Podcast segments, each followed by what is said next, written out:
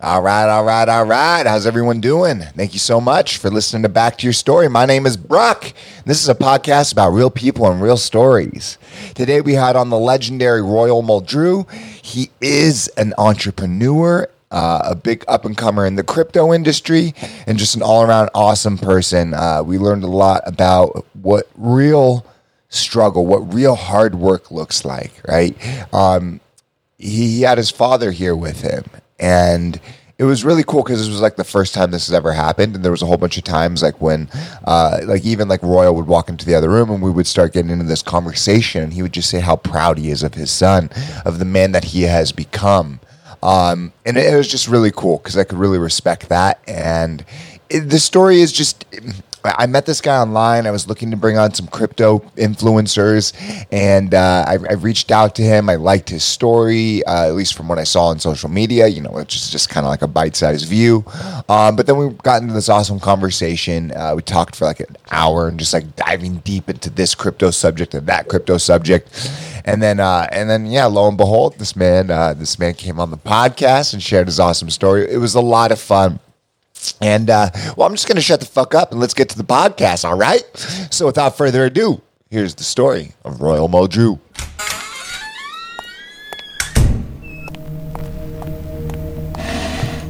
From the land of mystery, where dreams become reality, always listening to stories from the past, the present, and the future. This is back to your story.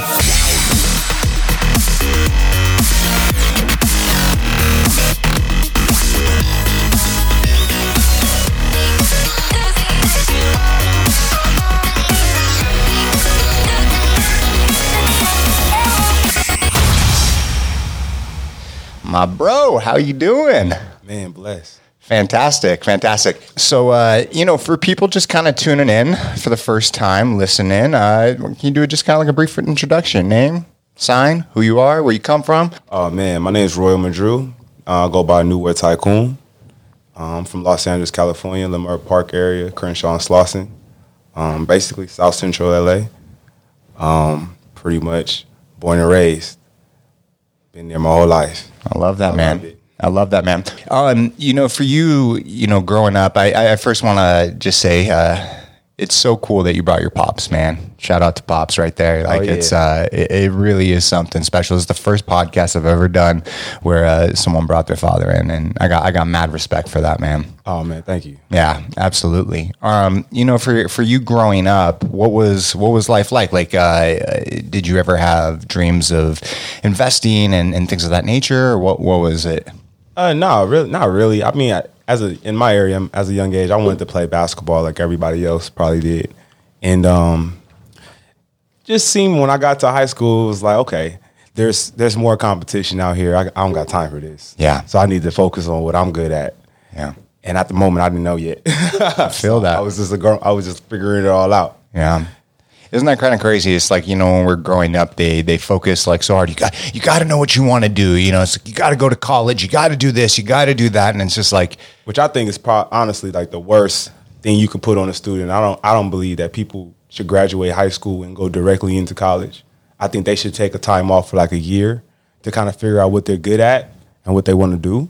That's my honest opinion because majority of the people I see that go to college, they end up being stuck in it for three years, realizing that's not what they really want to do.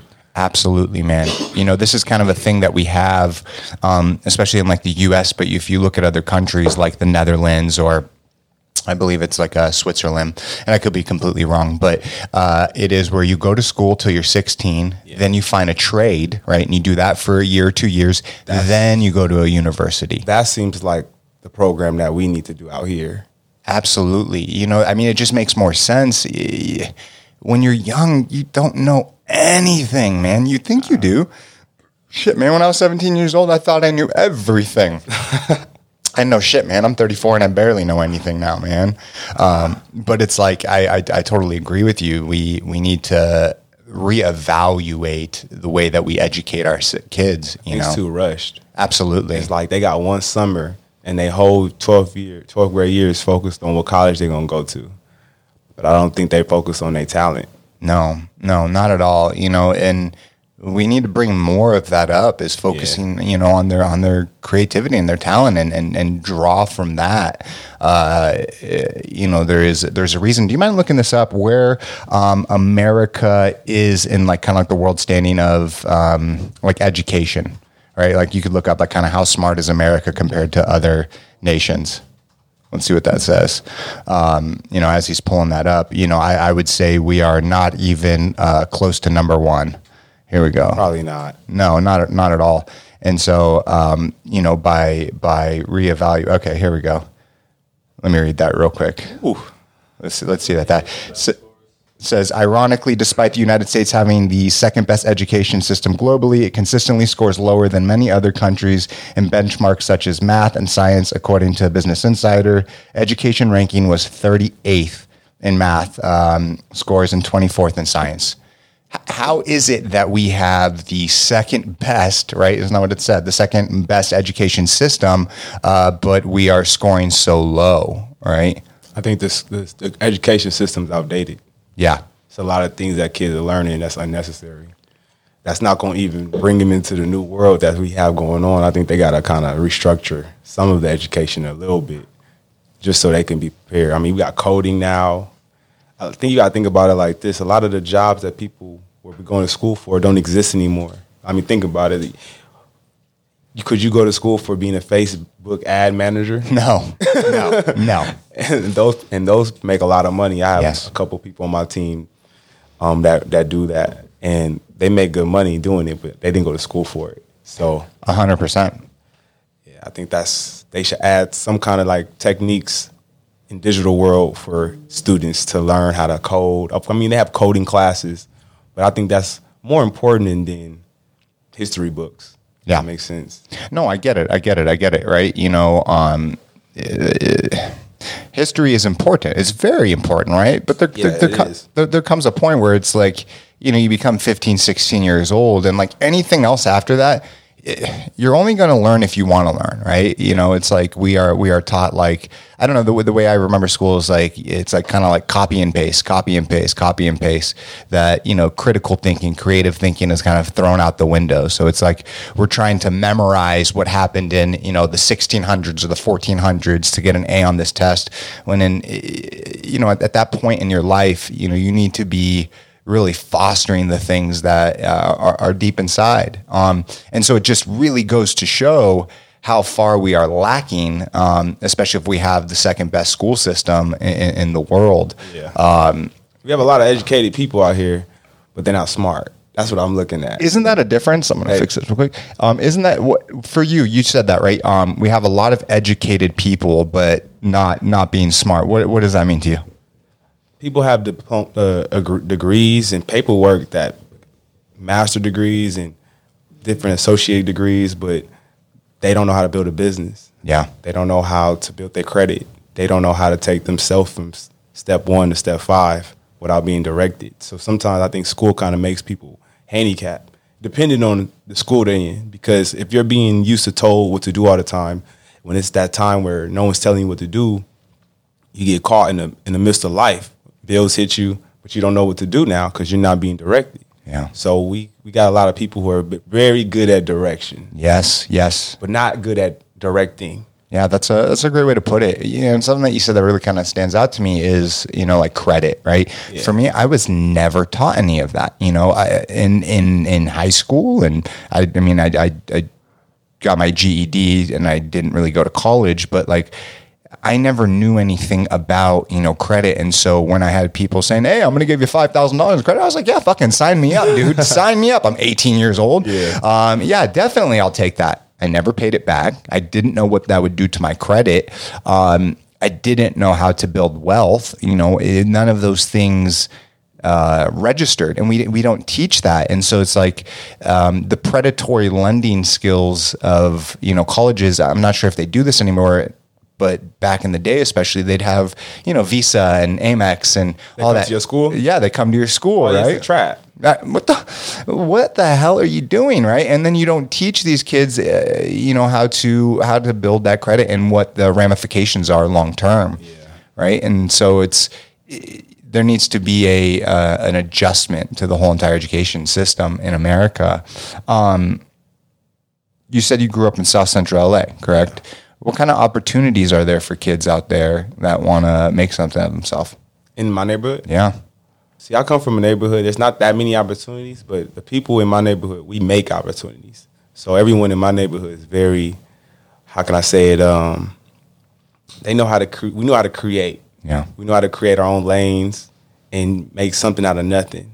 So the opportunity to us is everywhere for us because we have nothing there for us to really like feed off of. But we have, man, we had Nipsey Hussle there that gave a lot of inspirational to the, the neighborhood. We have uh, mom and pop stores all over. So you have you have a good community of people who understand unity and pretty much knowing how to go get go get that money. Yeah. They, they know how to do it, but you know, it's not it's the opportunity not just sitting in our neighborhood. We we gotta literally create from nothing.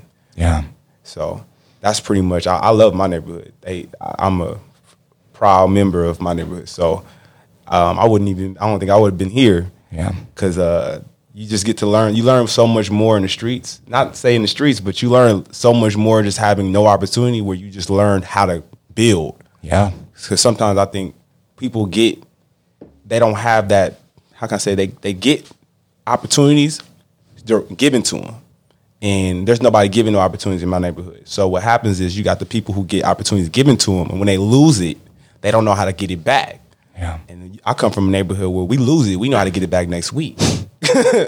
like we not we not sleeping until we get it back. Yeah. So that's pretty much the opportunities there. I mean, we make anything happen from nothing. So that's that's where that's where I come from, and that's what we here for.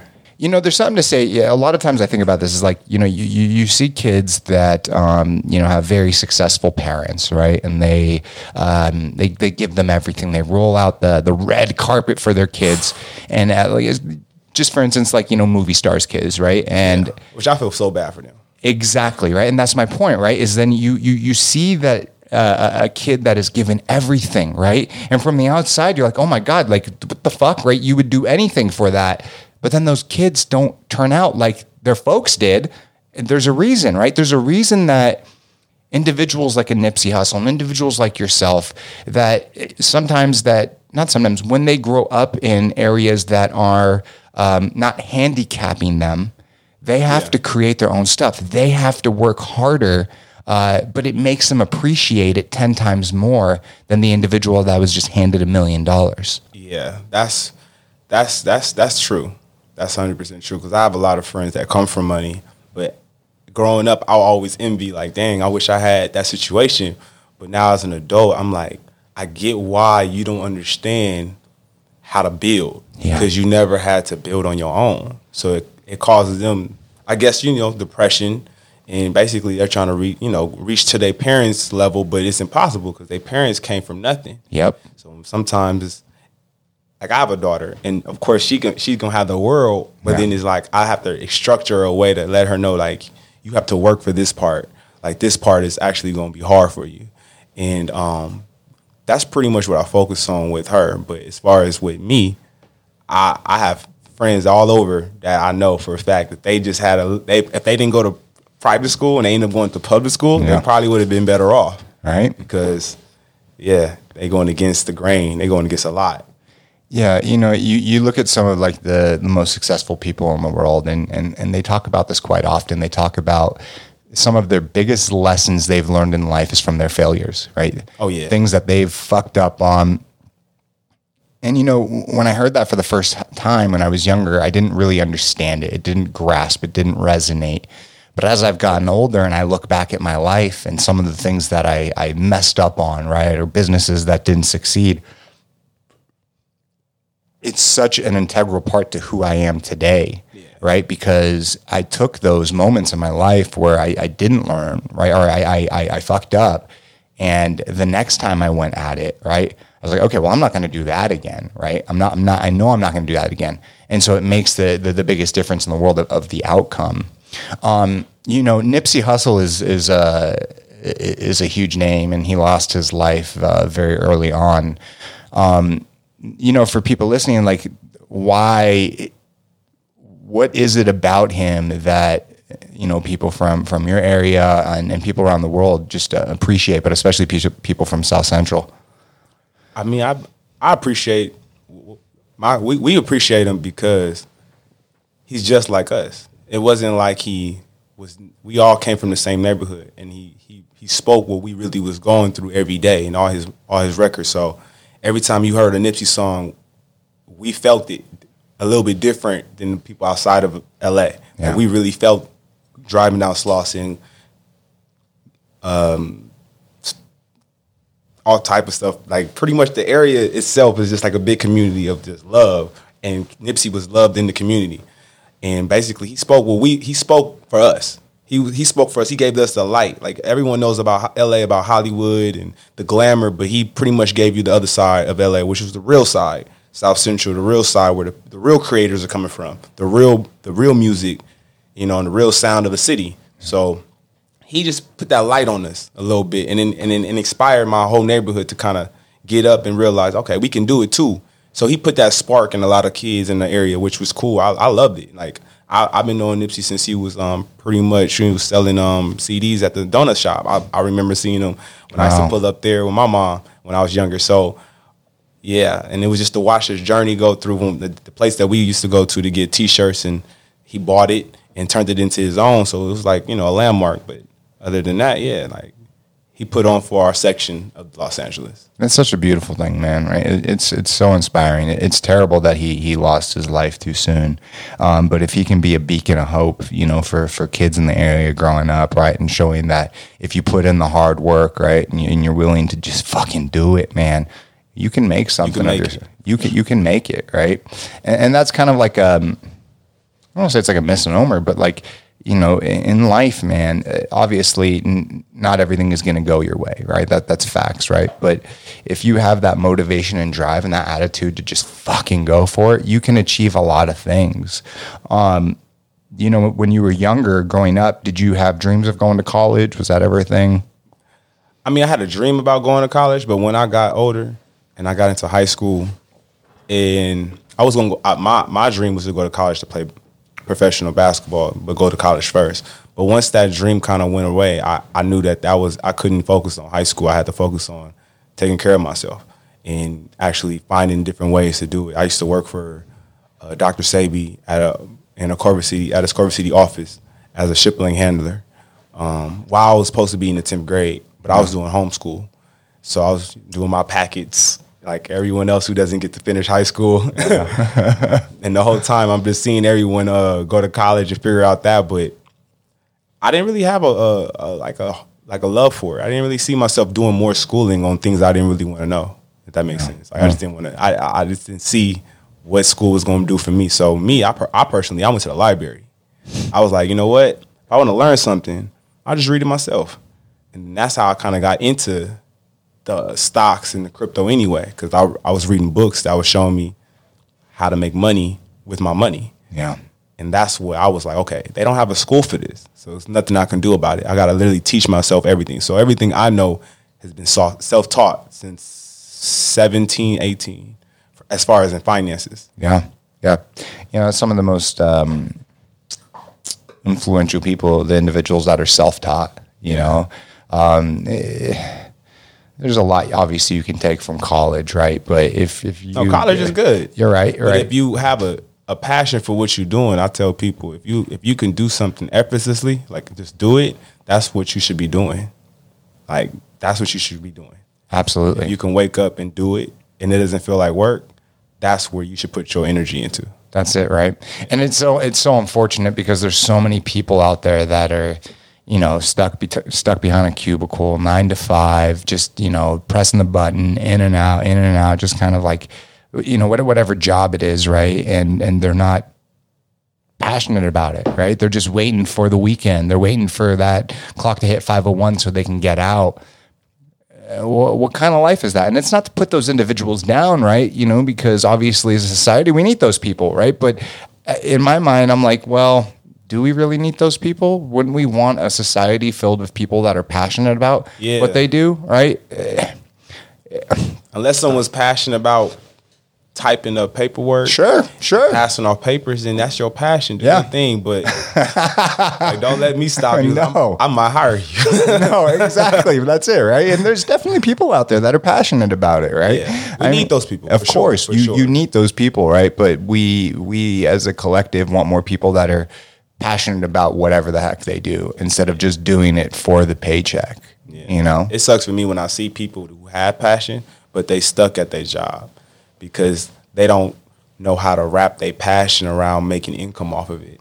So I just tell people like if you're at your job, your job nine to five, your five to nine or five to, to one in the morning should be focused on your passion. So Yep. you should be able to you should be creating something for whenever you're done working the nine to five, you can just le- leave that and live your life in your passion. Yeah.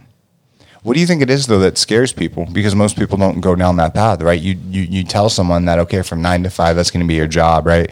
And then from you know the the the f- to five to nine, right? Like you said, uh, you gotta you have to do this, right? Take your passion, work on it, put all your effort into that, um, so eventually it can merge, and then you can continue to do that. But there's something that scares people. I think I think what scares people is that they're pressured from parents and the people around them. I think people sometimes are doing things that they're doing things for other people to make other people happy. I think if you're a child and you're in high school and you're in college, and the only reason why you're going to college is because to make your parents happy because they went to college and they got their job, but they're not really happy. But they want you to go to college so they could tell their friends that you went to college so they can kind of make themselves look better. I think mm-hmm. that's the reason why people end up in college chasing something that they're not even really supposed to be chasing, trying to make their parents happy. So, like, I, my, my my my biggest thing with my family was my, my mom was my mom was I lived with my nana and my mom raised me. My my father was in and out of jail a lot, so I didn't have somebody there telling me you gotta go to school. So I think that was like the gift and the curse. I didn't have sh- people there supporting I like as a kid like a big big family. But what i did have is that mind of freedom. I had so much freedom as a kid where I was like oh i would never do that. Yeah. i don't have to do that. And when i got to high school nobody pressured me to go to college. So for me not going i didn't feel bad. I was like yeah, ain't nobody yeah. expected me to go anyway. So it's like why would i even care to go? Yes, yeah. so i think that was like the biggest Yeah, for me. Yeah.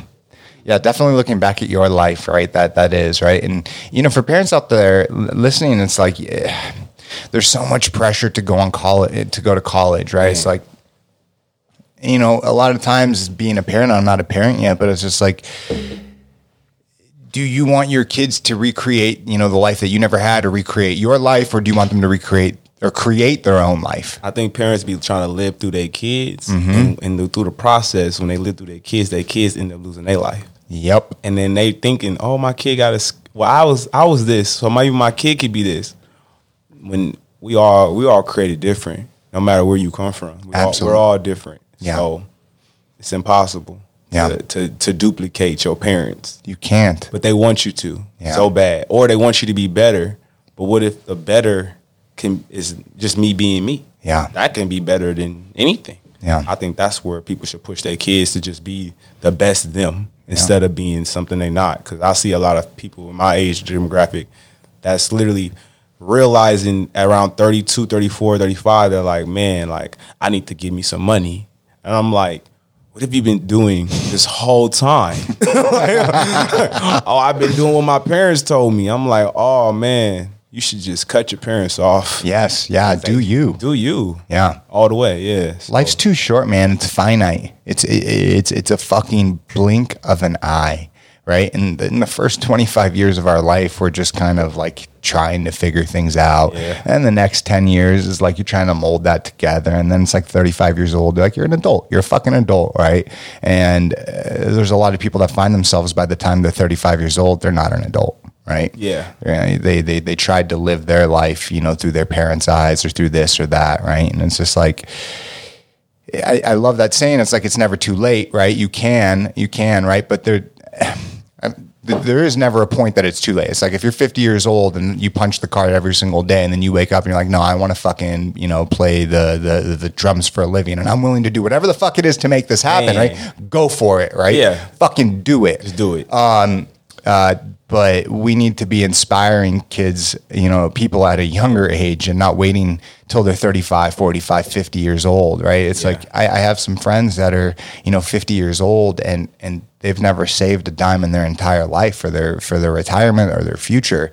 And it's just like, what the fuck are you doing, man? Like, what what are you doing? I mean, I've been preaching it for the past freaking five years to you, right? And and and and not even me throw me out the window. Uh, how did this even happen? How are you 45, 50 years old and you don't have a savings and and and are going to be retiring in the next decade, right? It, it's just it's maybe the the the system, you know, that that, that that we're that we're set up in. Um, so you know, you for you, right? going going through high school is that kind of like when you really started getting into the library and the books or was that after No, I think high school was high school. You know, at that moment, you just having fun. yeah I got into the books when everyone was at college, and I'm sitting in my nana's house trying to trying to do my thing, but something just wasn't something wasn't making sense. It was like, okay, I get this job, then what? It's like, okay, um, I save my money, but then what? I don't have no credit.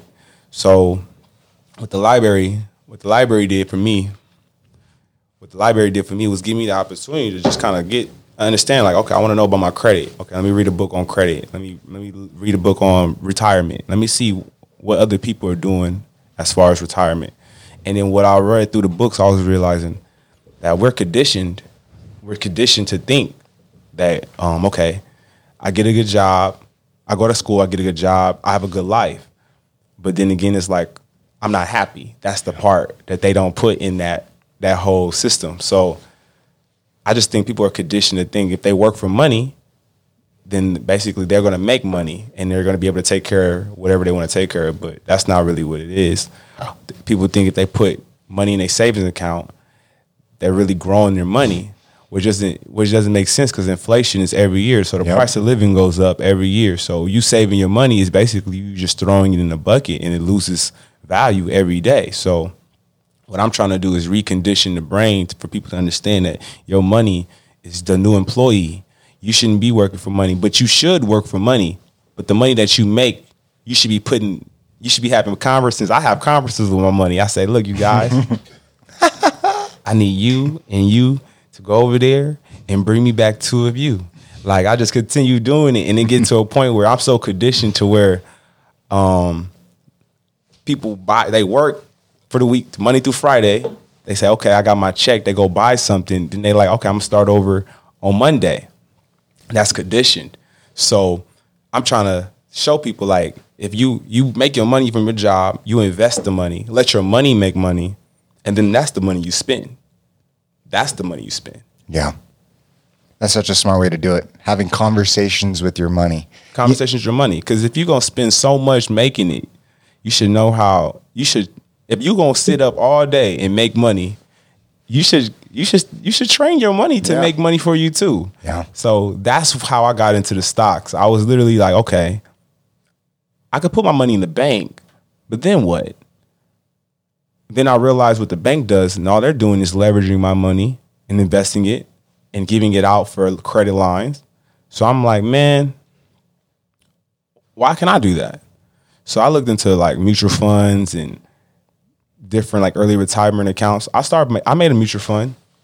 I started investing into that when I was younger. When I was like 19, I, I opened up a mutual fund. I did hundred dollars a month, and it was cool. I, I still have it, just just because I'm could I already have it. But I mean, it's so slow. It's like okay, like when they tell you like okay, you can invest here, and then when you get to 50, you're gonna have access to so much money, and I'm just like. And then what? I got like what twenty more years to kick it with it. like, who wants to get rich at sixty years old? Like, that's not fun. I'm like, No. I want to, I want to do things that I want to do now. So when I realized the stock game was stock game is good, but the banking system for me wasn't working as far as saving my money. So I was like, okay, I got to put my money into different instruments that's going to actually propel my account to a different level. Like I need to get, I need to turn this thousand into five thousand somehow. And stocks were stocks were it, but don't get it twisted. I jumped into stocks when I was young. No, no, no research, not a thought process, nothing. Just jumped into it and lost money Yep. and it was cool because it was all learning for me. Yeah. So that's where I was at. What was uh, what was one of the first businesses? What was the one of the first things that you did to start making your money work out? Um, First money, the first thing I started doing, I was investing into clothes. Um, we used to like back in the day, we used to help people with their church phones and un- unlock iPhones and jailbreak iPhones. So people was paying me to jailbreak their phone and add ringtones to their i730 and stuff. So I was getting paid just for adding ringtones and stuff. So I thought that was cool. And then um, I think we started um, pretty much man, throwing events. We started throwing parties when we was younger. So I threw some parties when I was when I was younger with some friends of mine, and then had a job. Okay. had a job. Worked at Dr. Sebi. all right, all right. Um, it, it- so I've heard the name Dr. Sebi. Is it the Dr. Sebi that everyone talks about, or is it a different Dr. Sebi? no, it's the Dr. Sebi that everyone talks about. He's an herbalist, but Yes, yes, yes, Yeah. yes, yes. Um, can you explain kind of who he is or what he does, or he's an herbalist that basically helps people heal their body by, from natural from natural herbs from the earth. Pretty much. I worked in the shipping and handling department, so Okay. I wasn't really big on herbs, but my wife is a herbalist. So she's really big on it. Her company's called Opry Naturals. So she basically helps people and helps people with different um, problems. I'm not a herbalist. Yeah. I just worked in the shipping department. Oh, I get that. I get that. I, I think his daughter's handling it now because Yeah, yeah, he passed, right? yeah, yeah, he passed. Yeah, he passed, and there's some conspiracy theories about that one and all that shit. And I, I don't know too much about him, so I we don't have to go down idea. there. like, bro, I just work in the shipping department. just working in the shipping department, man. Um, so so after after that job, what are you like 19, 20 at that point? 21? How old are you? Right now? No, no, not right now. Back Oh, then. Back then, when I was like 21, nine, when I turned 19, uh, when I was when I was around 19, 20, I think my um, I'm not sure it was what year. My, my I lived with my grandma, my great grandma. She was 90 years old. That's who kind of raised me. She had like a um, store. She had a store on um, Vermont. I used to go. I me and her used to go to her job, and it was a thrift shop. So um, when I was younger, I got to see how she interact with people, and um, the neighborhood needed her because she helped give out. She helped get jobs and kind of move move stuff around. She, she, it was just a store that sold used items to the point where like when I was there, I didn't know why anybody came because I was like, who really buying used sheets? Like I seen people buy used sheets. So Yeah. at that moment, I was like, okay, you could sell anything. So um, after that, that's who raised me. Uh, when I got like around 19, 20 years old, she passed away. And um, my house that I lived in was in a reverse mortgage. I wasn't really, I didn't understand that. So when she passed away, we, we was told we had like 60 days to leave that my house.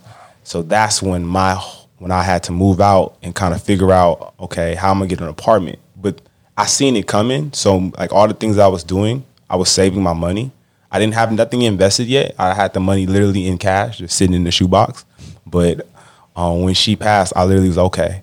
Um, I gotta, I gotta move. I gotta get my credit together, and I paid two grand to fix my credit, five grand to fix my credit, ten grand to fix my credit.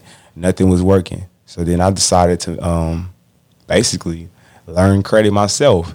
And then through the process, I started a credit credit company. So then I was helping people fix their credit. 'Cause I, I realized I was like, man, if I'm having this problem, I know it's a hundred people out here having this exact problem. So I started a credit business and kind of like just told myself, I'm just help people in this space because I know this space is needed because I'm a smart guy. Yeah. And the people that and the the people that I was paying to fix my credit, they weren't all they weren't the smartest people. So some some of them some of them were though. Like my man Ruben, he's out here fixing credit. He helped me with with my credit.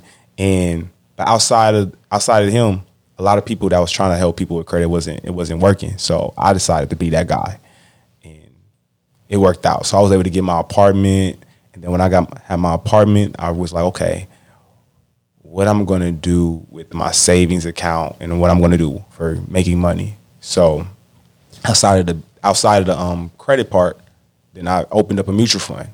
And then I started investing into the mutual fund. I thought I was doing something. Yeah, And yeah. That was it. I was like, oh, oh, okay, I'm set. Yeah. Like, I'm good. I was like, I'm good. You starting a credit company, helping people fix their credit. Well, what are some of the issues that people have that I mean, especially like for you, you you kept on trying to fix it, but nothing was working. Uh, what are some of the misnomers uh, in the credit world? Man, some people, if parents want to help their kids for real, they'll just co-sign them in the beginning to give them that boost. That's the biggest thing. Yep. um, add your kids as an authorized user. So they when they when they're done and when they turn 18, 19 years old, they're able to kind of get things on their own. But I think the miss was was missing is people not taking care of it before they need it. I, I was noticing that people wanted their credit done the moment they needed their credit. Yeah. And it's not like you can do that. It's something that's like you have to grow it. It's like a plant. So mm, people wasn't setting seeds and it wasn't growing. So they want their credit. They want they want this car. They want this house. But it's like you just looked at your credit score yesterday. Like you just you just looked at it. So I think people gotta just kind of take a look back and understand like okay, if I want something in five years from now, I should work on my credit now. Yeah. So they just need to give that self like just an early, just a, just just just focus on your credit before you need it. Add some trade lines, make sure get some authorized users, get some starter cards, pay on time. Try not to put too many loans on yourself.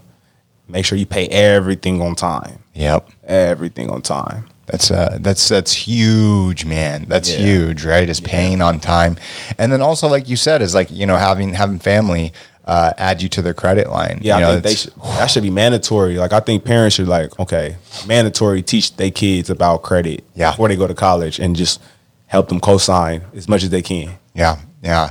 Um, and not over leverage yourself. Obviously, that's a that's a basic one. Um, you know these these things, right? They're not natural for people, uh, and, and especially when you're younger, and even for for older people, right? It's not. It doesn't. It doesn't click. It doesn't make sense, and they want like instant gratif- You know that that instant gratification where it's like, oh, I want my credit fixed now. I need it fixed now, and it's like, no, like like you said, plant it like a seed, right? That that shit takes time. It's not like I plant a seed, oh boom, I got a fucking tree, right? That's not how it works. But you know, if if you're if you're a parent listening, it's like you you need to start educating your kids early on instead of waiting until it's you know too late, right? Yeah, and one one little uh, note that I learned that having too many addresses on your credit can scare off creditors from loaning you money. Shit. So you should. Uh, one of my mentors, uh, Mark Anthony, told me to get um to get an apartment or not get an apartment, but get a suite, and let that suite be the only place all your mail goes. Because after ten years, you'll be able to basically your creditors won't have a problem with you because you're gonna have the same address for ten years. You got people that move around so much and they wondering why they get denied, but you have five addresses on your account. So creditors don't look at you as credible because you move around too much. Oh. That's another thing people don't pay attention to. Damn, man, I never even thought about that. Never even thought about that. You know, I've, I've been in this place for a long time now, but like, I could totally see how that that would affect um, the way that lenders lend to people, right? You know, if you're you're bouncing all over the place, it doesn't look like you're stable, right? Exactly. So, uh, you know, the, these these just small little things that we can do, but for some reason it doesn't happen, right? You get a suite, you can move anywhere you want, and you don't have to change none of the addresses to none of your credit cards and none of your bills. Yeah. So everything can go there. It makes your life pretty much easier. Yeah. As long as you got access to the mail. Um, I think yeah, you should just find one suite address and have everything just go there. yeah, But because you can have if you have it for 10, 20 years, the creditors are always gonna love you because you never changed your address. That's so smart. Like, and especially when you're younger, right? You're you're you're 18. You're gonna go to you know a lot of people go to college and then they move out and they go to this place. They go to this place, that place, this place, right? Yeah. So if if parents started teaching their kids, hey, we're gonna open up a, a family PO box or whatever, right? And it's just gonna be here, and that's where it's always gonna be until you're older and you're ready to buy your own home, right? Eh, that would fix a lot of things, and I, I honestly never thought about that and uh, that's something I'm going to be talking about. So thank you, thank you very much. Um, you know, so so you're at like 21 years old. You're doing this. You're helping people out. That's how old you were. 21 when you had the credit company. Uh, I, I- it wasn't a company just yet. It was just me just Just helping people. just helping people because I looked at it like I was I was learning too. Yeah. So I was realizing everybody's credit was different. Yeah. Because some people got different ages, some people got different mistakes on their credit, like cars and apartments. So you have to go around, you have to handle everyone's profile a little different. So I was kind of learning how the creditors handled people while we was trying to delete their items. How every some items would fall off and some people's items wouldn't. So it was just like okay, like we have to deep dive into this one. yeah, dude. Yeah. Okay. So, so, so then after that point, right? Um, what came next for you? What was like the next thing? man, at, as, when I turned 21, I think it was, I'm not sure if it was 21, maybe 24.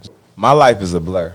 It's, it's a blur between 21 and 29 because I don't really, I never really, like, until I started um, becoming like dumb professional with my business, I wasn't really into calendars. I wasn't really into paint. Like, I, I told myself, like, that's, I was, I was like, that's part of the control for me. I was like, man, I don't, I don't want to I don't really think about money through Friday. I think about every day. I I got to do something every day. So I just worked every day, just putting stuff together. If it was um, buying products, reselling products, buying shoes, reselling shoes, helping people with credit. Um, we pretty much just I didn't have a schedule. Yeah. So my scheduling was like, well, it's Friday. It was more like, wake up. What's the plan for today? Okay. Yeah. Same plan it was yesterday get to this money. That pretty much was the plan every single day. So So then, all right. So then you're 29 years old. What came after that? I thought I was 21. I ended up going to China. Oh, shit. My first Okay. flight in the world ever, besides when I was a kid, when we went to Vegas for like 30 minutes flight. Like I never been on a plane as a high school or adult or anything. My first flight was to China. My man Drew, um, my man Drew took me to China. Shit. And when I went to China, that's when like my mind opened up because I was able to see products at the right price. And it kind of messed me up because now when I'm in America, I can't buy certain things because I know what everything costs. Yeah. So it's hard for me to buy $800 jeans when I know they getting made for a certain price. For a lot. Of fucking. it kind of messed me up, but it helped me save a lot of money because now I knew not to waste money on products, Yeah. on things. What, what did you end up going to China for? uh, my man's has a company called Homemade Film. I'm not sure if I'm saying it right, but he brought me with him on the journey of that, and that was more just a trip when me and him was just he was doing his thing and I was doing my thing, and it was like, okay, I'm gonna just come with you, and we're gonna see. I'm gonna just experience, and it was probably one of the best experiences I had because I was able to be in a whole nother culture. Once I got out there, I kind of see how I saw how bigger the world was. It wasn't just LA because it was my first time really leaving. So it, it was. I was like, okay, this is bigger than us. This is this is world. Like the world is big, Yeah. It is. big, and I loved it. Yeah, it's so crazy, you know, when you grow up in an area, right, and you've never traveled outside of the country, and when you have a chance to finally travel outside of the country, you see that your your bubble is not the only fucking bubble out there, and the way that you live life is not the only way that you people live life. Right? Life is so different; it's vast, and so many different cultures, and this, that, and the other. And by traveling, it opens up a part of your brain and, and allows you to look at life in a new perspective. Yeah. I look at everything different since then because I felt like now, okay, I can do anything because anything's possible. If I'm here in China and I know how much this costs and I know how much this costs, all I have to do is figure out a way to market it Yep. and get it back to the states. So that was my whole thing. So me and my man Twan, we was out there. We found these phones. We found these uh, little. They would look. These phones look like keychains. They were like BMW keychains, Bentley keychains, and me and Twan was just in like a. My boy Twan is Drew's brother, and we was um we was in like some shop, and I came across it because I'm like, oh my god, like this is a Bentley phone. This is a BMW key phone. We was like, man, that'll that'll sell. And we was we bought like I think we bought two hundred of them for like seven dollars a piece. We made a website while we was in China. Did the photo shoot on the bed, like literally on the bed, and we sold them for hundred dollars a piece when we got back. Holy shit, dude. And we called it foreign phones. That's a great name, actually. We came up with it like fast. Like we were like foreign phones, foreignphones.com. I don't know if the site's still up, but if it's still up, see if it's, see if the site's still up. It's Yeah. called Foreign Phones, Foreign, foreign phones. bro. Damn. If, Oh, it's, if it's still up, that would be crazy. let's see, let's see, let's see. Dun, da, da, da. Ah, you lost the Nah, domain. it's gone. There you go, man. Nah, it was on Instagram though. It's on Instagram. Foreign phones. Holy shit, It's man. on Instagram. That's crazy. How long ago was this?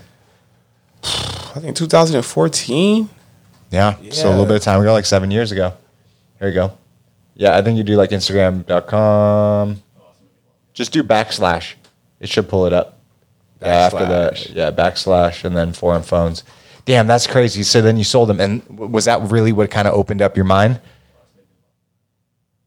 Made you log in? Shit. Oh, you said that was that to open up my mind? Yeah.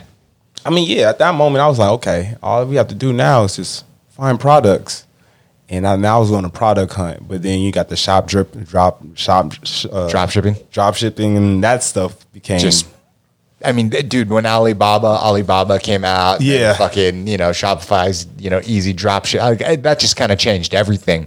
I was I was out there before that. Yeah, yeah, yeah, yeah. Oh my god, yeah, Yeah, I was out there definitely. before that. You were like right there on the cusp of when everything was changing because it's like five years, is like really when everything really switched, and especially in the past few years. Yeah. Um, it, it- it's just amazing. I mean, dude, can just imagine how many people were doing that, right?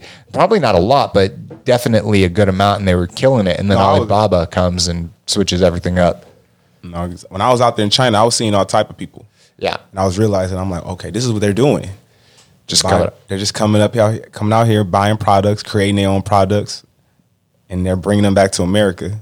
And that's when I realized America is the place where everyone sells products to us. Yeah, We're, we we we look like we're the richest, the richest country or richest country in the world, but but really, I felt we just the country that spends the most money. yeah, definitely. You know, it's like um, it's like where everyone's like dumping their shit on us, right? Yeah. You know. And we'll buy it. Yeah, exactly. exactly. Yeah, we'll take. I'll take. I'll take two, 10, 20, Yeah, a thousand. Just drop it here. Yeah. Um, you know, uh, America used to be a place where uh, things were made, right? Uh, you know, we had manufacturing plants and things of that nature. And I mean, technologically, we make a lot of things, but you know, on, on the factory side of stuff, we're we're, we're definitely not doing that.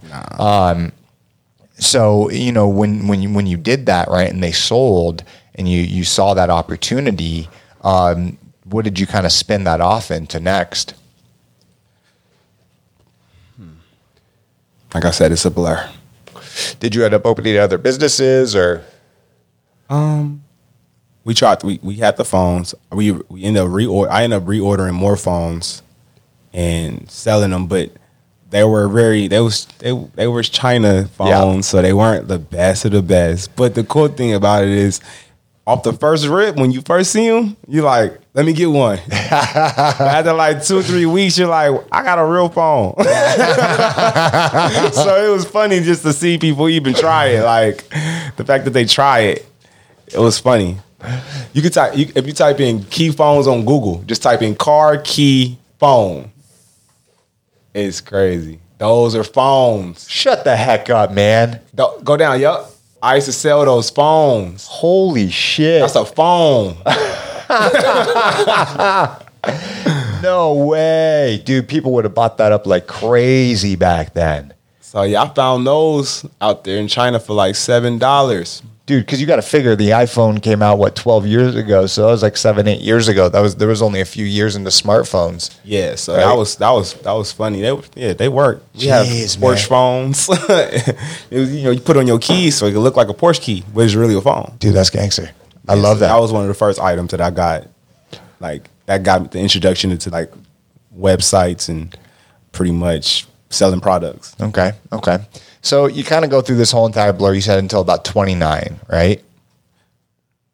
I'm 29 now. Twenty nine. Oh. so shit.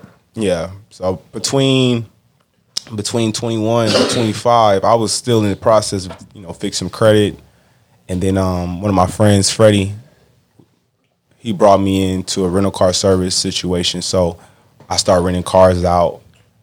Didn't have one yet, but it's just kind of third partying people into cars, and then I um then I eventually got into investing into cars. Okay. And then I invested into them, and then I start pretty much renting them out with, with his team and my team, and that's pretty much what we did. So we was just making income, but that problem was I was still trying to figure out where am I going to put this money that I'm making because I already fell out of love for the bank. I was like, the bank's cool, but it was, I wasn't in love with it. Yeah. So And so you go through that process, right? Yeah. And um, was this before? This is before crypto. Yeah. Right. So is this kind of like on the cusp of getting into crypto?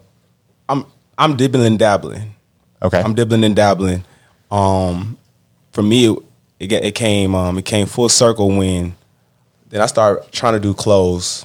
Start trying to get clothes. So now I'm in the process. I'm like, okay, I need a designer, manufacturer. All that. I have the manufacturer because my man Drew got me my people in China. So now I'm just like just focusing on the clothing part. So it just so happened I get introduced through a guy named Pedro, and fast forward, Pedro had me an opportunity where somebody had to pay me, but they was only going to pay me in Bitcoin. okay. So that was like one of the the turning switches. So when I got paid into Bitcoin, I just was like, okay, left the Bitcoin there, didn't really talk about it, really didn't touch it, and then um, in the process of that, my wife and me getting married, we moved out, we kind of doing our thing, and then um, I'm in a position. I'm like, okay, I want a child. Like I'm telling her, like I want a child. You know, I'm, I feel like I'm making good money, and I'm not gonna lie, I wanted a child because I saw like people who didn't have like crazy jobs or crazy like what you know. I don't, I don't think that people should wait till everything's perfect because the way I looked at it, like I was like, man, if God gonna bless me, He's gonna bless my child. So in my eyes, I'm like, if I have my child, then the blessings are gonna come through me to my child. I love that. I love That's how I looked at it because I I, was it. like, how's this child gonna eat? God Yeah. gotta bless me Yeah. to Yeah. bless this child. Yeah, yeah. So when I decided to, me and my wife was talking about having a child, then that's when I started saying, okay, I need to get more direct on my finances. So when I once I got into it, um, one of the things I was doing was looking at my accounts. Got my mutual fund, got my Acorns account. You know, you're trying to save money as possible. You know, you want to make sure while you spending money, you saving just as much. Yep. So we got those accounts going. Then I then I came across my Bitcoin account that I had the thousand dollars in. So now I'm looking. I'm like, let me see what this account looking like. I get into my Binance account. Sure enough, that one thousand was five thousand, six thousand. Yeah. You know what I'm Yeah. saying? So at that moment, that's when I was like, whoa, okay, I need to I need to learn more about this. So I just all I did was really take that I took that money and then put it I spread it out to other coins that I thought that were after I did my research. And I just was stuck in it. I was just there all night, every night, like up all night till one in the morning, two in the morning every night, researching coins, researching, investing up until like literally the day my wife was having our child, I had my laptop in one hand and I was like, all right, baby, push. Push. push. Hold on. Push. Make sure you you good? Good. So we had that situation going. Like my wife makes talks about me all the time for having my laptop in my hand. Yeah. But yeah, I had I did have my laptop in my hand. That's a true story. Because I was in the I was in the um I was in the room in the hospital and I was there for like three days. Yeah. And I'm so used to moving around. I got ADD. So I'm Yeah. like, what can I do? I'm like, okay, I'm literally taking all the money out of my bank. Like, you know what? I'm gonna just invest in here. And then I'm here for six more hours. I'm like, all right, I'm gonna buy this now. And I'm like, what time is it? Well, I guess I'll buy some more crypto because I have nothing else to do. Yes. So I literally built a portfolio in the hospital. Wow. And after my child came after a month, that portfolio jumped like 10 times. So at that moment I was like, okay, this is this is real. Yeah. So me not doing not me not really knowing much about the crypto space, but just knowing uh you can make money in it. I didn't sell anything. I sold some, I didn't sell everything. Yeah. So when when the crypto took a dip, I took I lost a dip. Yeah. I lost a lot. I was like, oh shoot, no, no. So that made me kind of like I didn't I wouldn't say back off crypto, but then it was like, okay, where is they go where are they going with this? Like where are they trying to do? You got the TV telling you don't buy, you got people telling you it's a scam, but then I'm literally a walking testimony of my own account. Like, no, I have made some money and if I had sold it, I would have had more money. I Yes. just didn't understand it. So after a while, I realized like maybe this is what I should be doing because I've never made so much money effortlessly. Yes. And I was like, if you can do something effortlessly, Yes. you should put your all into it. Yes. So I was like, you know what? This is where I'm going with it. Hundred percent. And then crypto pretty much changed my life, changed my life and everyone around me. So I just was like, you know what? I have to spread this as much as I can. And I did for two years. I had a Telegram. Nobody joined. A couple people joined. Most of my friends thought I was crazy. Yep. But it was cool. It was cool. because I knew my time would come one day. Yes, yes, Yeah, yes, one- yes, yes. one day. And, you stuck with it. And I think we were talking about this before the podcast. It's like I, I remember, you know, getting in 2016, and then was like all about it and you know um, i had my own channel and was like you know building that up and then like everyone was like you're crazy brock. This is nothing. It's bs right? It's a scam right? And then you know 2017 the hit the crash comes right? Um, and and everyone's like see i told you ha ha ha ha. You know it's a scam it's a scam. And i just stuck, stuck with it you know kept on investing kept on researching kept on it just consumed my life to the point where i almost got out of the um, I, I i'm in the hair industry as well. And at this point now, I'm the the C, uh, the chief marketing officer of a company called Ergo Styling Tools, and we create high end professional uh, like brushes, blow dryers, flat irons, things of that nature. dope. And I almost left the industry to get into like the blockchain tech and, and, and all of that. And I was taking a lot of courses and all this shit, and I didn't end up making the switch, which I'm I'm very happy because now I can do best of both worlds. Uh, but now flash forward to 2020, 21, right? Yeah. Everyone's like, Brock, I should have listened to you. I can't believe it. And now I have like weekly meetings with some of my friends, like introducing them, you know, trying to help them build their portfolio and all this shit, right? Um, and so we're at this precipice now where it's like things are completely different. It's it's uh, you know, it's just completely different. But over the past couple of years, what are some of the things that you have focused on to build, you know, who you are today? Well, mainly, I wanted before I taught people, I wanted to have a, I wanted to master it. And when I say master it, I'm not mastering crypto because it's impossible to master crypto because it, it changes every. it- It's new. It's stuff that's getting added to the system. The change. The system changes every year. Um, but I wanted to be able to at least teach people. So I sat sat in my house for a year and pretty much didn't go out and kind of just stayed on the computer um, made money, researched coins after research coins, and then I turned around. I built like a, a team of people to help me. But in the process of that, something told me that something I don't know what told me, but something told me that the, the world's going to change. So at that moment, I stopped what I was doing completely. Like I stopped doing everything I was doing, and I decided to make a um an ebook.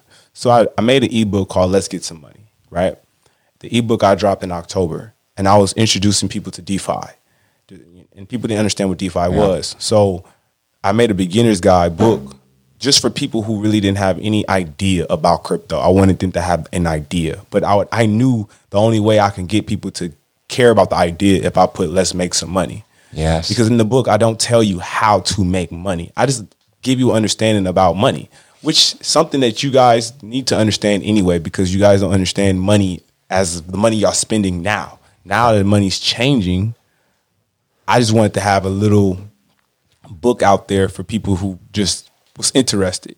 So I dropped the book in October, and then how I built the group was from the people who purchased my book. I thought that maybe they should learn together and grow together, and that's how I really started my community. It was just if you purchased my book, you get access to our Discord, and the Discord just basically is just me and collective people just communicating about crypto and what we're buying and what we're talking about and what we're thinking and what, what news is we're watching, whose Twitter we're watching, like just pretty much just put it all in one room. Yeah. And it kind of just grew on its own. My my group has a life of its own at this moment. I learned from my I learned from the people who joined. So we're all just one big family trying to make sure everybody gets this dollar. You know I love that. I love Yeah. that. I love that you gave me access to it, and um, and and I've looked at it multiple times, and I just the community inside there, man. You got this person helping this person, this person, and it's just kind of like this life of its own. And then you pop in every once in a while. You pop in, you you you you, give some information or whatever, but then it's just like people helping people, and it's just like this beautiful space of of you know individuals that are that are wanting to grow together, right? Yeah. Because we have this opportunity now um, you know, where the the baby boomers kind of just sucked everything up and left nothing for you know for for all of us, right? Yeah. But now we have this this new emerging technology that is going to um, dramatically change the financial system as we know it in the years to come. And it gives us the same opportunity, um, maybe sometimes even more than the the boomers had, right? Because cryptocurrency, DeFi based technologies, and just the blockchain sector as a whole is going to change so many things. Yeah, it's gonna be have it's gonna give everyone the power to to basically control their money and direct it in a a way they never even knew that was possible. That's why a lot of things I tell people they can do in crypto, it sounds foreign. Like when I tell people, hey, you know, you can borrow against yourself. Yep. You can, and your money can be saved, and you can grow with Ethereum and borrow from Ethereum without selling your Ethereum. And they're like, impossible. I'm like, yeah, because you're conditioned to think you have to borrow from the bank, and they don't want to. They don't want to give you any money Yeah. because you don't have a relationship with them. But why would you have a relationship with them when they pretty much are just using your money to lend out so they can make money, which is uh, which is understandable. I mean, that's a standard of business that we've been used to. But I think crypto is going to come and wake people up, and finances should be a conversation in the house more than the, a, a sport team. I think if you're going to talk about what someone made when they sign their contract, I think you should talk about which company's coming out and who's partnering up. And that's pretty much what we focus on. We focus on making sure that we are involved in the companies that are just not on the front scene, not just your Dodge, not just your XRP, but we like to get into other com- companies. We like to get into companies that's coming out before the masses get into them. I mean, that's what research. Well, that's the type of research we do. Yeah. And my goal is pretty much to just show people you can get into companies and make a lot of money because we all missed that boat. We missed that boat, and our parents missed that boat. That Amazon, Tesla, we all missed that boat. And I just feel like that boat is just came back around, but it's not a boat no more. It's a jet. And- Yep. And if you don't get on this jet, you will get left. So what I'm doing is I'm just basically showing people the direction to the jet. Yeah. So because once it gets on, once it touches the air, it's over Yeah. and we got we got this space to where if we all decide to get in now, the next five years will be lovely. You don't want to look up in five years like everyone did in 08. Like, yeah, I, I didn't invest in Apple. I didn't invest in Tesla. I didn't invest in Amazon. I didn't invest in anything. I invested in my job. That just fired me. Yeah. like Literally, that's, literally literally. what happens to people. Yeah. So I'm like, man, you should have built a relationship with your money. Yes. And your money should have been working for you. So that's your fallback. How can your fallback be money if your money not working? Yeah, 100%. I mean, you have the ability now to invest in these protocols and these businesses and and these emerging technologies in the crypto space unlike you uh, like like never before, before. like never before, right? Um and, and so this is this is going to create a lot of of generational wealth right but it, it's just kind of up to you if you want to get into it or not right um and you know hopefully for the people listening it's like eh, take the time to research take the time to check you out right because it's like you're the one that's that's sharing that right where, where can people get that book The my ebooks in my bio. Um, um, New World Tycoon. The book is hundred dollars. Yeah. But pretty much it's just a beginner's book to just get you aware of what the words are, what a DeFi is, um, what's Ripple, what's what, what is Litecoin, what is Ethereum, like what what are these coins, what are they really doing, and once you purchase the book, we let people into our into our channel. But that's the thing. Once you're in our channel, it's very hard to kind of catch up if you don't have no understanding of it. So I try my best to do one on one meetings with people. Well, people can book me on my bio um, or newworldtycoon.com. They can book me, and I pretty much just try to give you three or four hours of just skipping over all the bull. Like it's so much stuff you can when you go into research in crypto, you can really deep dive and go deeper and deeper into some stuff, and you might end up in a pool that has nothing to do with you. like you're not you're not supposed to be here. Get out. Yes, yeah, yeah, like, yeah. So what I try to do is kind of dumb it down and show them like it's really just a couple apps get you in a community. Because I can honestly say, when I got into crypto, I joined over 50 communities. Yup. And how I invested in my coins, I was trying to figure out what was the top five coins that each community would talk about. And that would be my investment.